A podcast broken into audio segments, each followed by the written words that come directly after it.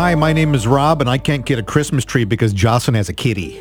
I know ruined Christmas Nope. this year. We don't have a Christmas tree. Can't have one, can't have a live one, can't have a fake one, can't have anything near a Christmas tree because the cat may jump on it. Yeah, my uh, in the past few years, I had old lazy crabby cats who would never jump on the tree. Yeah, they're all fat. Yeah, totally. But now I have a little guy, and he's into everything. So no Christmas tree this year for us. Other decorations, villages, baubles, balls, glass, lights, the whole thing. You know- no tree. That's part of the joy of Christmas, though, is getting your Christmas tree, and we don't get to have that joy of. I, I always like going to a Christmas tree farm Yeah, and going out there, and my dad would pick out the one that he thought was best, and we had to go with it. that's right. That was his job, my man. dad ruled the roost. And there used to be a lot of Christmas tree farms around the area. There was even one uh, close to downtown Santa Rosa.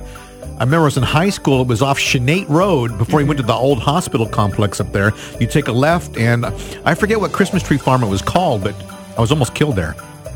You were almost so like. Did a tree fall on you? Was there some kind of accident? No, what happened? it was one of those teenage things where me and my high school buddies, what you did on a Friday or Saturday is you got into your mom or dad's car and you just drove around because there was nothing much to do. Cruising. And sometimes you'd get in trouble and sometimes you'd uh, drink Dr. Peppers and things of that nature.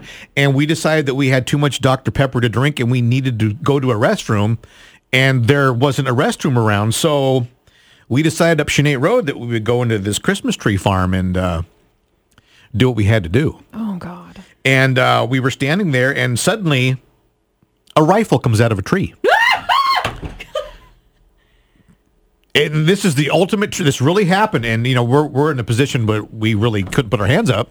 Uh-huh. And um, the gentleman who owned the Christmas tree farm thought we were there to rob him of Christmas trees. Oh. And once he saw what we were oh. doing, and we I- he goes, "Okay, all right, you guys get out of here." Right. But it was quite a scary experience to have a rifle pointed at you when you can't defend yourself. You know what? I think you have sort of topped the conversation here about when you get a live tree, Yeah. which is great to get.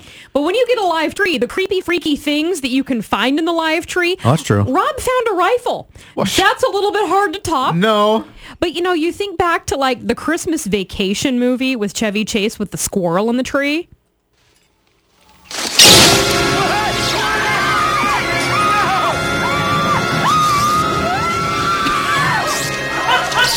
They're all running around and trying to evacuate the premises because there's a squirrel in the living room.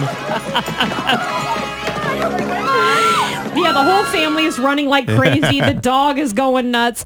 If you did get a live tree, and again, they're super awesome. The smell and they're all unique. Did you ever find something creepy in it? You want to tell us about it? It won't top a rifle, but 636 1467 to reach us.